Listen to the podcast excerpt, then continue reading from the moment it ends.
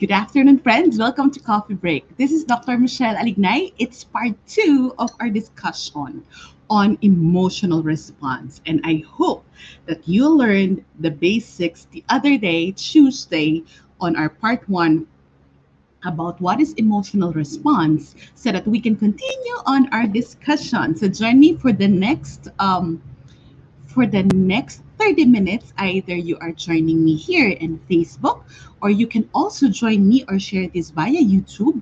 And after a few hours or maybe tomorrow, this episode is actually already in Spotify. So you can put this on your playlist. So either you're working, working from home, or maybe driving or whatever you're doing, even friends na doing household chores can listen via Spotify. So join me, get your tea or coffee for these very um, heart emotions and everything everything about ourselves and our emotional health.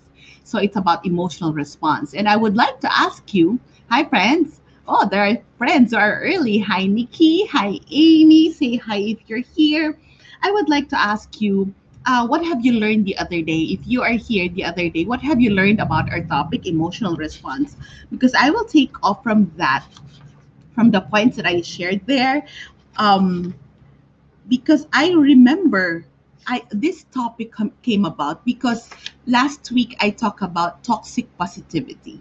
So in order for us to move away from being toxic positive if we are we need to learn also the proper emotional response and as I said the last time last uh, Tuesday our goal in being able to have the right response in understanding our emotion it's not always to be happy. Hindi hindi goal na dapat maging masaya. Because happiness can either be an emotion and it, it can be a state in life. So here our goal is not all the time to be happy because it's going to be toxic if it's just all happy and flat.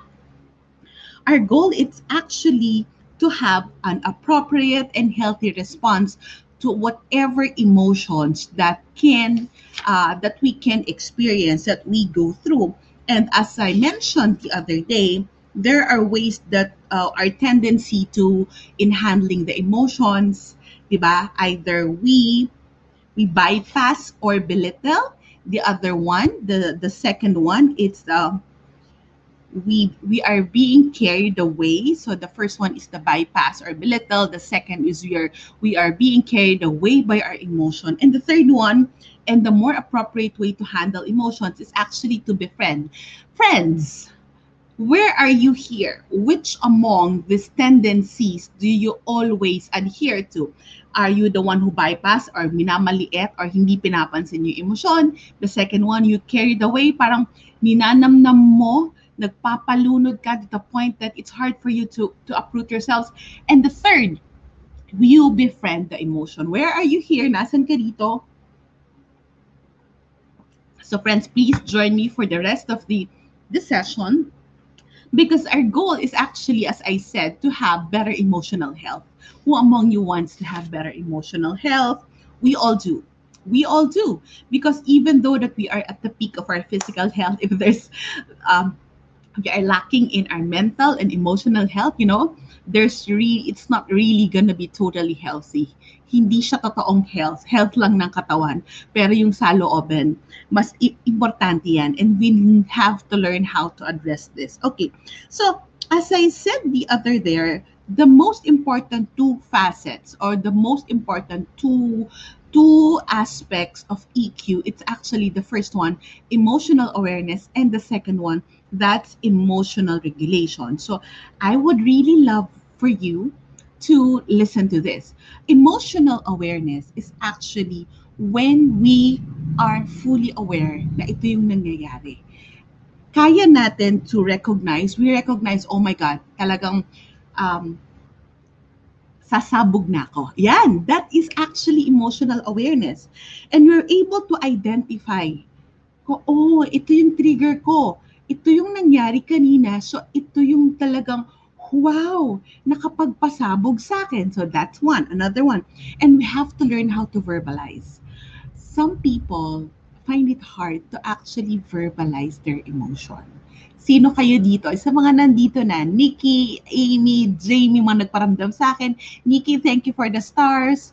Uh, I really appreciate this session. I need this. I need this too. Tayo-tayo rin magsusuportahan, Mom She. So here, who among you have been through this? And you know the important key here is to verbalize because sometimes we try to deny naiinis ka ba? Ewan ko, basta. So, but once we have that emotional awareness, remember, I always share with you what we can name, we can tame. What we feel, we can heal. So, hindi natin ma-address at hindi tayo magkakaroon ng appropriate response if in the first place hindi natin kayang pangalanan in in the in the line of EQ emotional intelligence that um that is an area of, of psychology emotional awareness is one part of EQ. That's emotional awareness. And the second part of EQ, it's actually emotional regulation. We don't use emotional control. Yung ibang tao na, ah, we should have emotional control. But when you control, sometimes our tendency when we control, we repress and it's not healthy. Nandun yung emosyon, ayaw nating palabasin. Ang tendency natin is parang, gusto lang natin ipunin. 'Di ba? Anything na inipon sa sabog. Anything, so for example, anger, we do not, we would like to deny that we are angry at someone. We would like to deny our feeling. But the thing is, we need to recognize na, ay, ito pala yung totoo kong nararamdaman. So that we can allow ourselves to be aware and to name that anger. Kailangan natin siyang maintindihan. Uh, are you with me, friends? Are you with me? So that when we are emotionally aware, it doesn't stop there. So that we can learn how to regulate or we can learn how to manage. Can you say that with me? Emotional regulation. Ito yung hindi natin nakikita. Like for example, that the child. Because as kids, have you experienced yung pinapatahan tayo sa iyak? Yung bang, um, Huwag ka nang umiyak, tama na, tama na yan. But I think crying, it's a way to release emotions. If we grew up in that environment na bawal tayong umiyak or hindi tayo pinapaiyak, that is actually quite unhealthy because we were not able to fully experience and to actually express. Emotional regulation is yes, we cry. Yes, we are upset but we know the boundaries on what to do. So, yan yung pag-uusapan natin. Because I would like you to realize that regulation, it's not controlling. Regulation, it's actually managing. Hindi mo inaalis, hindi mo itinatago at gagamitin natin para sa mas makabuluhang bagay. And it will be, it was said that it's actually an emotional, co- our emotions are inner compass inner compass. Kaya I always share here at Coffee Break. I don't know if you've heard me say this, that our emotions point us to a need. Can you say that with me? Our emotions point us to a need. Can you repeat after me and put it there at the comment? Our emotions point us to a need. Oh, Mom Joy, you're back. Now I have somebody to always put the quote here properly. Thank you. Thank you. Thank you, Mom Joy. So can you always say that with me? Emotions point us to a need. And that need is actually confronting ourselves. Hindi ba? Kaya minsan, parang ayaw nating aminin nga tayo naiinis kasi naiinggit tayo. There are some things that other people have that we would like to have too. Or, I did not get it. That's what I want. And he got it. But we did not have it. So there's that inis. And feeling natin na naiinis, nakakainis talaga yan. Ang yabang. No, sometimes it's not the person that's mayabang, but it's an inner need. So another thing. Um, so emotional regulation, let's go to emo- emotional regulation. I got this message in my um, here in my Facebook Facebook uh, Facebook page. And the question is it it is okay, doc, is it okay to be always emotional? That's a good question. Is it okay to be always emotional? That's what I would like to ask you. Friends, is it okay? We're talking about emotional awareness. We're talking about the proper, healthy, and appropriate balanced emotional response. I would like you to look into this. Is emotional response, uh, it's emotional being too emotional, lagi na lang yan nag emote That person, parang lagi na lang buong-buo ng emosyon. Is it healthy or not? Being too emotional, is it good or not? What do you think? Can you answer? Can you answer, friends? Do you have an answer for that? Meron ba?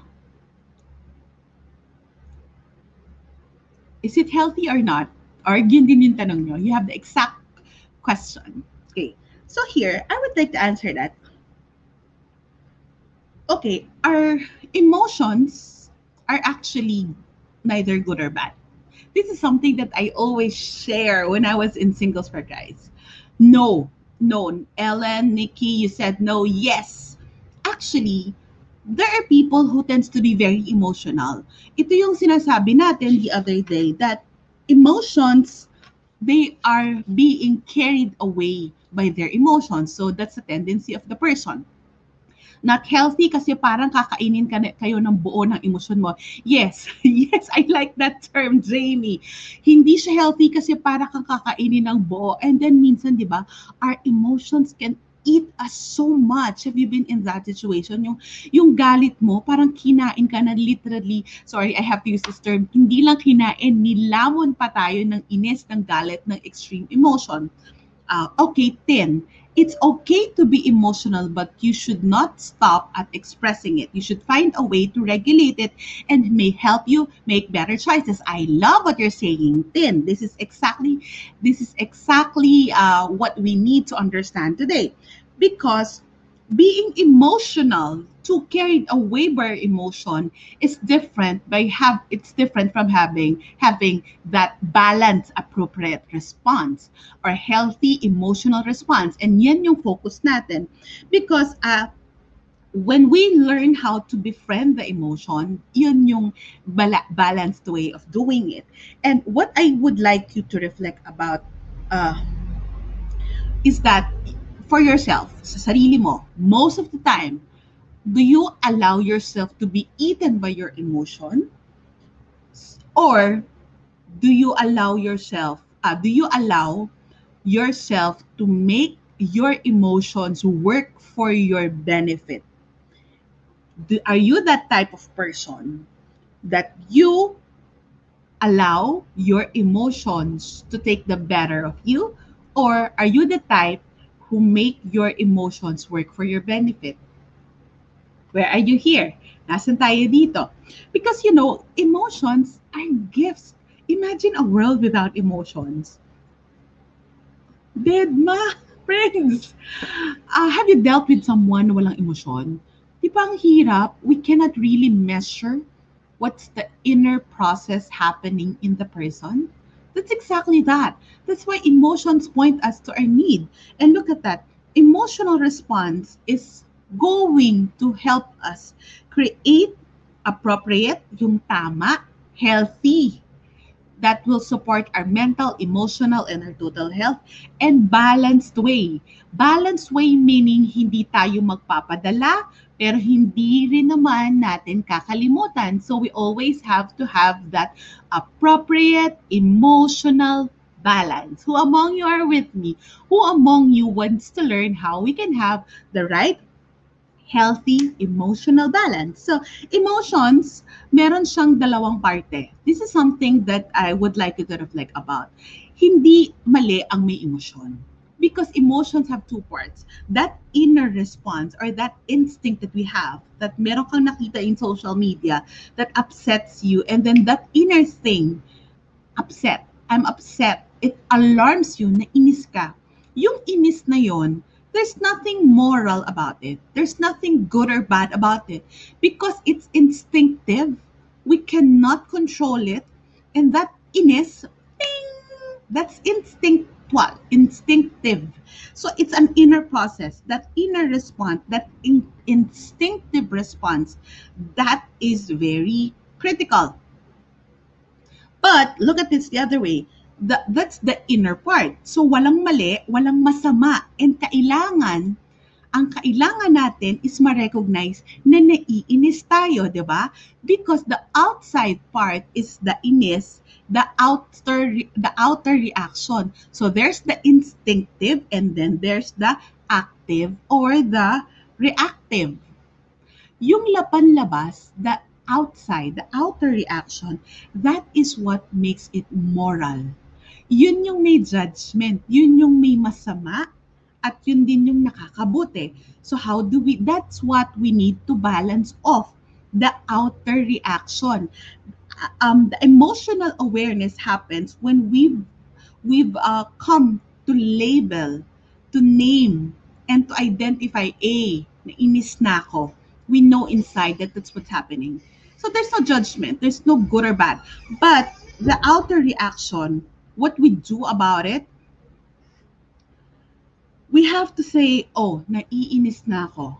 And then you start calling maybe your kids. You start commenting on the person that you don't like. You start lashing out at someone. You start, you know, throwing a tantrum as if you're a four year old. That is the response.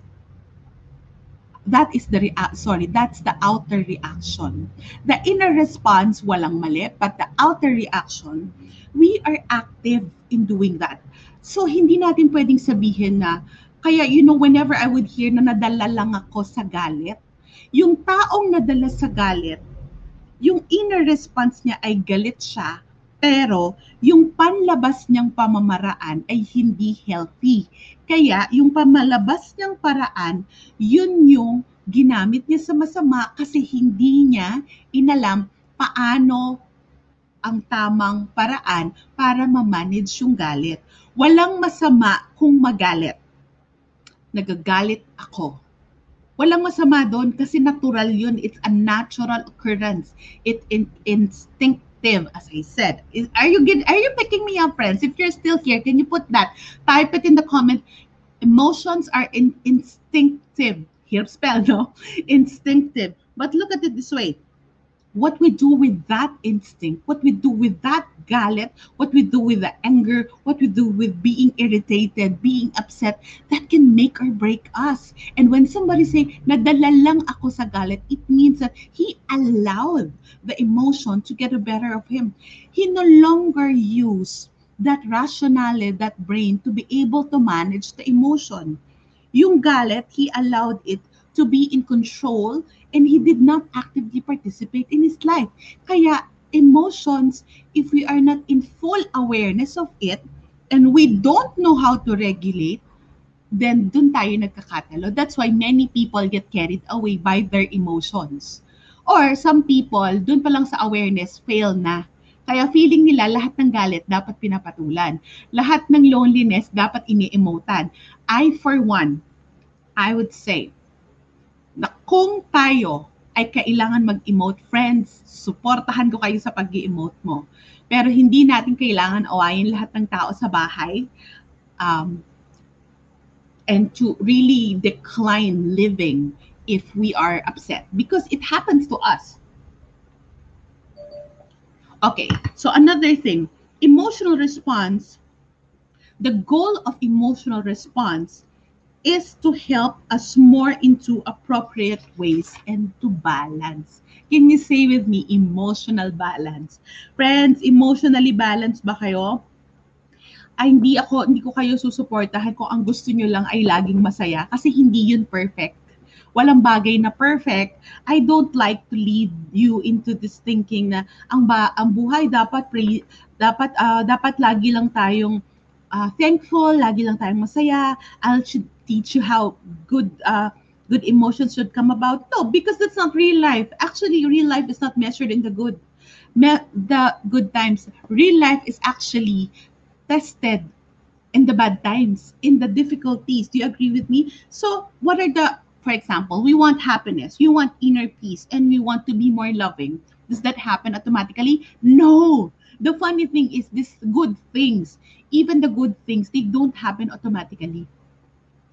even if we keep praying for inner peace, even if we keep praying for happiness, if we do not put effort on working on it, because each day it's a choice to be happy. Each day we can find something to be grateful for. Each day it's a choice to have peace or to fight, di ba? So, choice yan every day. So, I'll, I'll share with you three ways. Pero mag-focus tayo sa tatlo. Are you still with me? I think you're getting me right, right? Are you, I'm getting into you, friends. So, here, I'll share with you three extreme emotions. At raise your hand, sabihin nyo dito kung ano yung naramdaman nyo this past six months. Friends, July 1, half of the year has passed. I hope Coffee Break has helped you. Pero pangalanan natin kung anong naramdaman natin para sama-sama tayong mag-grow. Okay? First one, grief. I think many of us have experienced grief. We lost a loved one. A loved one lost a loved one. We lost our dreams. We lost we lost our good health, we lost a plan, we lost um, an opportunity. So, kasama yun sa grief. We lost our way into this quarantine situation. Last week, I was grieving because of the national loss of the former good president. So it, it depends on you what loss we have, but we experience grief. That's the first one. If you have experienced grief, put that in the comment section. The second, loneliness who among you have experienced sometimes lone yes people are grieving but not necessarily they're lonely. But we get lonely for several reasons. Ako i've experienced this na being at that point that i'm just so lonely. And i have to identify ba't ako ganito kalungkot? Kasi meron akong mga bagay na pangarap na hindi na hindi ko nabuo. May mga ideals ako na it did not materialize. And you know it's just come to I come to that realization that I have to just let go of some things because there's nothing I can do at the moment. And that causes me both grief and loneliness. Okay. So another thing, have you been angry? Yung galit na um, yung galit na hanggang bungo at tagos hanggang sikmura. Um, isama nyo na ako dyan because I've experienced all three. Okay? okay here so we have friends who are grieving feeling ho- ho- hopeless or helpless uh, being lonely uh, grieved thin condolence to you in the loss of your father happiness fear upset. So kung ano man yung extreme emotion na naramdaman natin let's capture it. Um I was frustrated this morning. I'll be honest with you I was just frustrated with some matters this morning. And then while I'm preparing this, I just would like to reflect on what happened to me. And then I've read some articles to be able to put this out. But if in order for us to be emotionally balanced, we cannot be at that point of being frustrated because even if I'm frustrated, I need to show up to you, right? I need to, I, I'm not faking it, but I don't need to put on a good show because this is actually real conversations. Coffee break is that's uh, it's real conversation. I have work to do, so I can just cannot cannot cannot get myself stuck in being lonely. But what I would like you to look into is that um, that that we need to learn to respond and the proper emotional response is to order to balance. Say balance. The appropriate response that I would like you to do is that capturing an emotions that you have. That that extreme. Yung minsan parang feeling mo parang hinihila ka pababa ng emosyon. The key here is that we learn how to balance. And each day, whatever that emotion may be, this emotion should bring us to a good thing kahit na napakapangit pa ng emosyon, kahit na talaga it's so unpleasant, we want to get out of it, but we cannot, we need to learn how to balance. So first one, you have we can listen to music or we can listen to something uplifting so for me when i was so frustrated what i did is that i listened to worship music and through that worship music or through and then I replayed the homily of uh, the mass this morning. So ako, that's my way of meditating. Meditating through the word and meditating through music. So that's one way. I don't need to judge where I am. I don't need to actually do something. Paano mo ba gagawin yan? Frustrated ka. O ano naman yung sitwasyon? Dapat ko bang patulan na lang? Dapat ko bang uh, uh, dikdikin yung, yung isang bagay na kinaka-frustrate ko? Eh, at this point, wala na akong magagawa. But simply said, I am just plainly frustrated.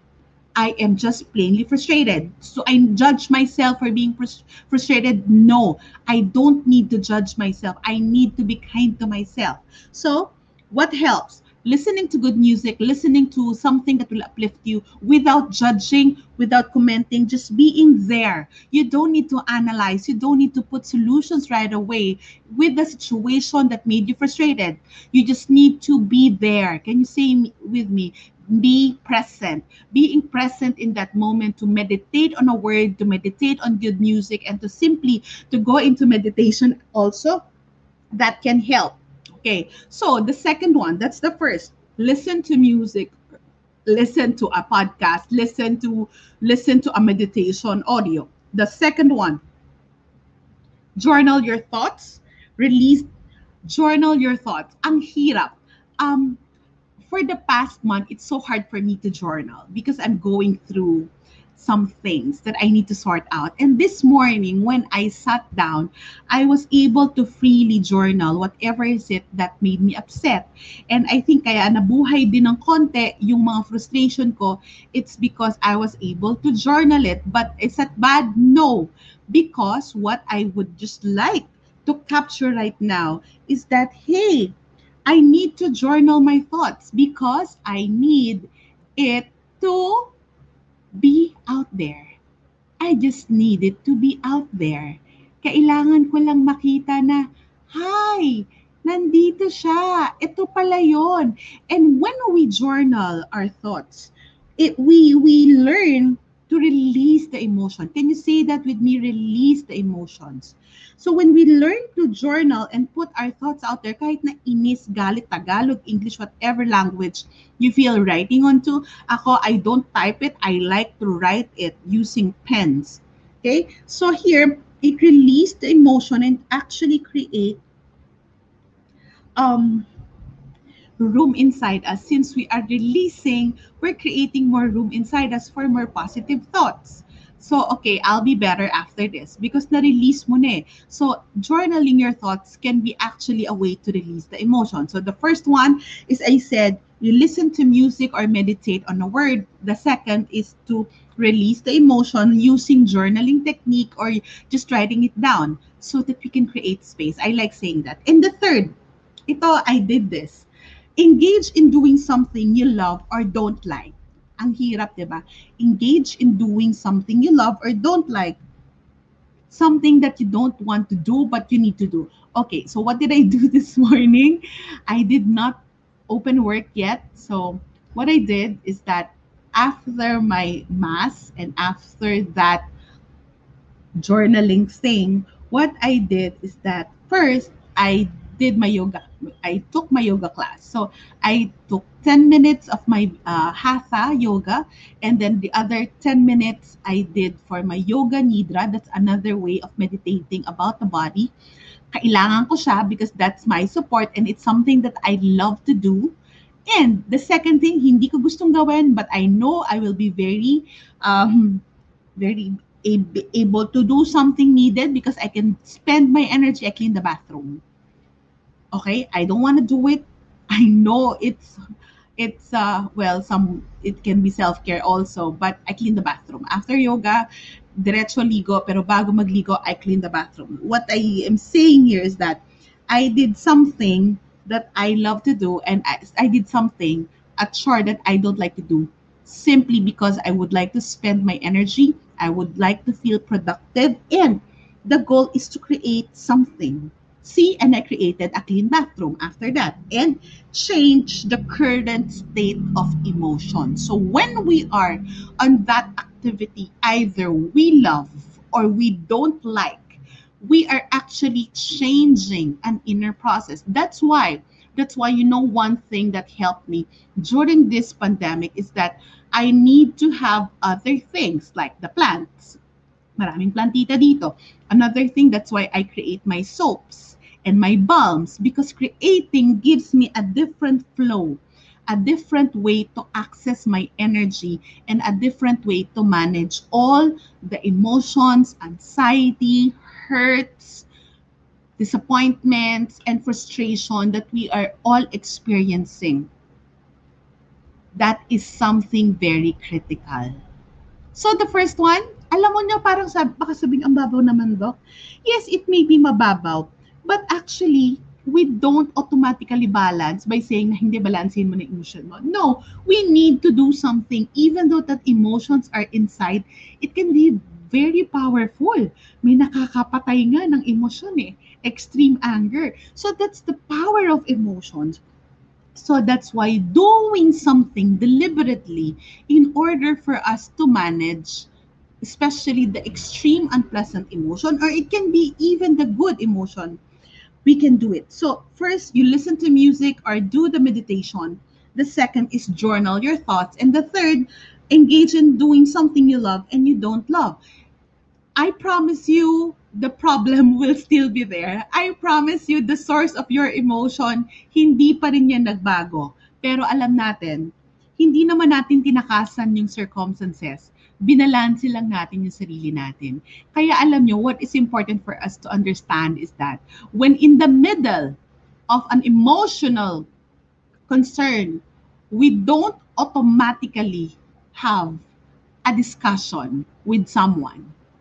Pag mata high high emotions, no discussion you manage and balance that emotions first so that when you're clearer and you have created space in your head and in your heart and we can see things objectively that's when we address the situation that causes the emotion. When we we are clearer when we are better and we are more balanced that's when we find solutions if solutions are present to be able to work on the emotion and the situation I don't know with you, but balancing our emotions is learning techniques and learning new ways you can use for yourself when you have high and low emotions. Pag extreme yung nararamdaman natin, we need to learn how to do it. I would like to capture this. Uh, Jing, praise music or instrumental music can be uplifting? Yes, depende sa atin yan. O, minsan ay, ay, ay 80s music uplift me. Question, ang pagsubsob sa trabaho or pagkabisi is another channeling? Depende. Depende. Yes, it can be. Kasi ako, I, I did something that um, that is productive, like cleaning the bathroom. So others do that.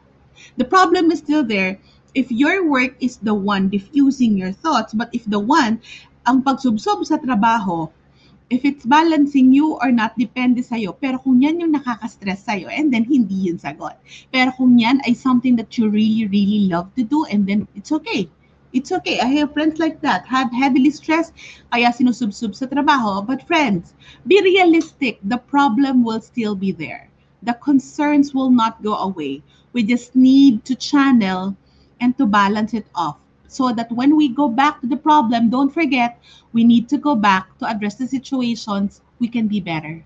We can thrive and we can learn things to balance. We can learn better ways to balance. Is this helpful for you? I hope that this episode of Coffee Break is helpful.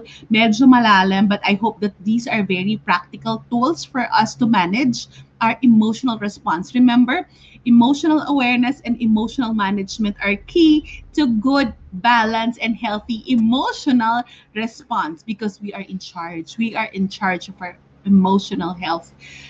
Um, friends, ito yung honest to goodness na, na sasabihin ko sa inyo. Stress is real. Mental health issues are real. Hindi yan mawawala. Challenges will always be there. Even conflict. Even even relationship concerns, it can happen. Stress with family, stress with work, stress with tuition fee, it can always happen. But what is important is for us to learn to find ways to be able to manage ourselves and retool ourselves each day, our emotions each day. So that's about it. And I will just have some announcement, friends. Thank you for joining me. And I hope you learned something. The first announcement don't forget to join us in the Jewels Conference. Why do I keep talking about Jewels Conference? Friends, I've been in this community for quite a while now. It's a Light of Jesus community or the Feast community, and we have this open conference for women. There are uh, the ticket is just 299 or 599 you can check that at the link at the jewels conference page. It's going to bless you because there will be so many women who will be talking about the issues that we are facing. So please join me. I will be one of the speakers. And dahil dyan yung mga those who joined the the contest that I posted here, I have three winners of the Jewels conference tickets that I will post later, and we will be messaging the winners of the the Jewels conference tickets. That's the regular tickets. But please, if nakabili kayo ng ticket, you can bless somebody else by giving away the ticket. Okay, and um, bless your sister, bless your mom, bless your friends through this Jewel Conf- Jewels conference for women. The second, I will be launching today, this week, the the workshop that I run every around around this month. Next month is my birth month. So around the time that on my birthday I launched this this uh, workshop. This is going to be the fifth year that I'm doing this workshop. It's called Martha's Pause. And this is actually an, another event, amazing event for women. It's a closed workshop that I'll be doing, and I would like to announce now to those of you who are interested I'm announcing it now so you can you can wait for all the details to drop here. You can do the early bird registration that will run until the end of July. The, the theme that we're going to use for Martha's Pause is midlife and mental health. Martha's Pause, it's mid, mid, midlife and mental health matters. So, sino yung mga nasa midlife? All you ladies who are 30, five and beyond, we are already entering the stage called midlife. It's a beautiful, beautiful stage. But we learn we need to learn how to, we can support our, our inner inner life in midlife and our mental health on midlife. So I hope that you reserve the date on September 4. That's a Saturday for this exclusive event that I will run here. Uh, I will run online. And lastly, thank you, friends, for those of you who sent stars. Thank you, thank you very much. And please, if you would like, if you are blessed with the mission that I do here at Coffee Break, support me and Coffee Break by sending the digital gift through stars. Salamat sa lahat ng friends na nag-send ng stars. You may send more as a sign of love and token to help me to support Coffee Break and the Mercy Ministries that I'll have. I'll be supporting until August. So magandang araw sa inyong lahat. I hope we find better ways to have better, balanced emotional response to help us navigate the difficulties in life. Magandang araw sa inyong lahat. This is Dr. Michelle Alignay for Coffee Break.